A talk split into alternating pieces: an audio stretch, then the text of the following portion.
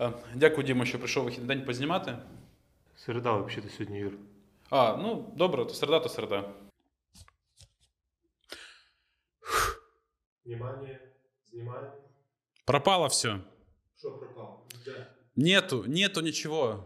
На суфльорі все начало поставте. Любі мої. Ой, не то. Вітаю вас. З вами історія української демократії та я Юрій Хорунжий. Сьогодні будемо говорити про вибори президента 2010 року. Це п'яті президентські вибори за часів незалежності України. Участь у них взяло 18 кандидатів. Результат голосування визначився у другому турі у боротьбі між Юлією Тимошенко та Віктором Януковичем. Про це зараз і буду розповідати. Сідайте зручніше, ми розпочинаємо. Політична атмосфера напередодні виборів 10 року була доволі складною. Це протистояння між законодавчою і виконавчою гілкою влади, політичний розкол у парламенті, складні стосунки між президентом Віктором Ющенком та прем'єр-міністркою Юлією Тимошенко. Все це ще більш посилювалося внаслідок світової економічної та фінансової кризи. Тривалочасно був прийнятий державний бюджет на 2010 рік, що вплинуло на організацію виборів, адже вчасно було виділено лише 7% фінансування. ЦВК після неодноразових звернень отримала фінансування для проведення виборів лише 25 грудня, затримку у два місяці. А фінансування на 10 рік було затверджено за кілька днів пізніше. Спочатку Верховна Рада призначила вибори на 25 жовтня 2009 року, але ця дата була оскаржена президентом Віктором Ющенком у суді. Тож дата виборів була перенесена 17 січня 2010 року, лише після рішення Конституційного суду України. Із передумовами виборів ми розібралися. А тепер нагадаємо, що було в світі того самого року. На Гейті стався землетрус силою 7 балів. За офіційними даними, під час землетрусу загинуло більше 200 тисяч осіб. Розпочався офіційний продаж планшетів iPad компанії Apple. За словами Стіва Джобса, в перший день було продано близько 300 тисяч iPadів. У масовому заворушенні в місті Таласі почалася друга революція в Киргизстані. Загальна кількість загиблих сягала 270 осіб. Під Смоленськом сталася катастрофа польського літака, внаслідок якої загинуло 96 осіб, включаючи президента Польщі Леха Качинського. У Харкові президентом України Віктором Януковичем та президентом Росії Дмитром Медведєвим підписана угода між Україною та Російською Федерацією з питань перебування Чорноморського флоту на території України, яка продовжила перебування російського флоту в Севастополі до 42-го року. Десь тут і почалася анексія Криму. У ході міжетнічних зіткнень між киргизами та узбеками, які розпочалися в киргизькому місті Ож, загинуло 442 особи і більше півтори тисячі поранено. Міжнародний суд ООН в Гаазі підтвердив законність одностороннього проголошення незалежності Республіки Косово від Сербії. Остання колона американських військ залишила територію Іраку. В Португалії та Ісландії набули чинності закони про одностеві шлюби. В цей же день прем'єр-міністрка Ісландії уклала шлюб зі своєю партнеркою. Сайт Wikileaks, залучивши провідні світові медіа, оприлюднив 250 тисяч конфіденційних листів дипломатів США. А зараз поговоримо про реєстрацію. Вона почалася 20 жовтня та тривала до 13 листопада 2009 року. Для реєстрації кожен кандидат у президенти мав подати детально визначений перелік документів до ЦВК разом з фінансовою заставою у розмірі 2,5 мільйонів гривень. Протягом цього періоду ЦВК зареєструвала 18 кандидатів. Президентські вибори в Україні завжди були багаті на кандидатів, але перераховувати я їх не буду. Якщо ж вам кортить пригадати усі кандидатів у президенти, переходьте за посиланням в описі до цього відео. Варто відзначити, що у першому турі виборів брали участь три жінки. Були задіяні також і технічні кандидати. Новинкою кампанії стала участь у виборах самовисуванця з екзотичним прізвищем, яке той взяв під час виборів, а саме Василь Васильович проти всіх. Ну а Дарти Вейдери були пізніше. ЦВК відмовила в реєстрації півсотні осіб, які в основному неправильно подали документи або просто не внесли заставу. А як же кандидати агітували за себе? Ну, в основному нічого нового. Проводили мітинги та агітацію, на вулицях використовували білборди та роздавали листівки. Ну, признайтеся чесно, ви досі ходите в магазини з агітаційними пакетами з Януковича та Тимошенко. Як і в попередніх виборчих кампаніях, було багато чорного піару. А два кандидати, які брали участь у першому турі, навіть вдалися до ксенофобських та антисемітських закликів під час агітаційних заходів. Це Олег Тягнебок та Сергій Ратушняк. У 2009 році прем'єрка Юлія Тимошенко розгорнула потужну електоральну кампанію. У перші місяці передвиборчої агітації на рекламних щитах Тимошенко можна було прочитати гасла. Вони балакають, а вона працює. Вони блокують, а вона працює. Вони зраджують, а вона працює. Ну і так далі. Потім відбулася трансформація меседжів на Україна це ти.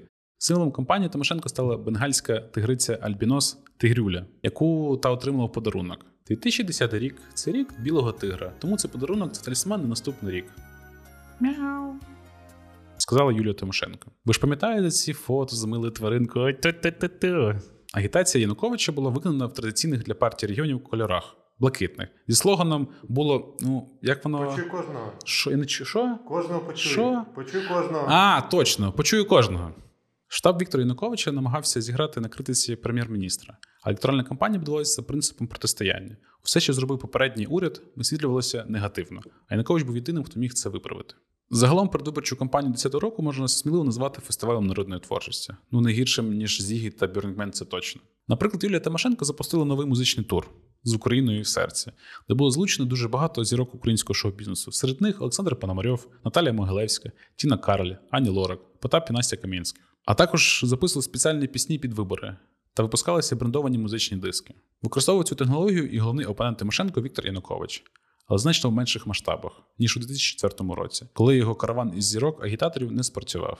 У 2008 році кандидат у президенти США Барак Обама здійснив своєрідну революцію передвиборчої агітації, активно використовував соціальні мережі для агітації, таким чином мобілізуючи виборців, зокрема молодь.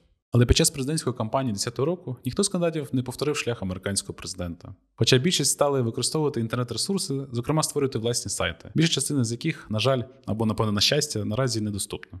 Однак, спеціально для тебе, мій юний любитель політичної полунички, Центральний державний електронний архів України створив електронну архівну колекцію президентські вибори 2010. Переходь за посиланням під відео та ностальгуй. Загалом самі медіа надавали виборцям різноманітну інформацію про основних кандидатів президенти та їхні передвиборчі платформи. Той самий час висвітлення в ЗМІ оплачувалось кандидатами, а власники цих медіа часто порушували принципи редакційної незалежності. А державний телеканал УТ1 не забезпечував збалансованого та неупередженого висвітлення кампанії кандидатів відповідно до положень виборчого законодавства. В той самий час УТ1 виділяв ефірний час та час для дебатів усім кандидатам, як вимагається в це у законі. Втім, п'ять кандидатів лідерів відмовилися взяти участь у телевізійних дебатах у першому турі. А в другому турі Віктор Янукович теж відмовився брати участь в запланованих теледебатах з Юлією Тимошенко.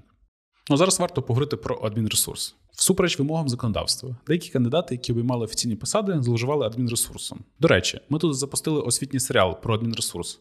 Посилання до нього також знайдете під цим відео.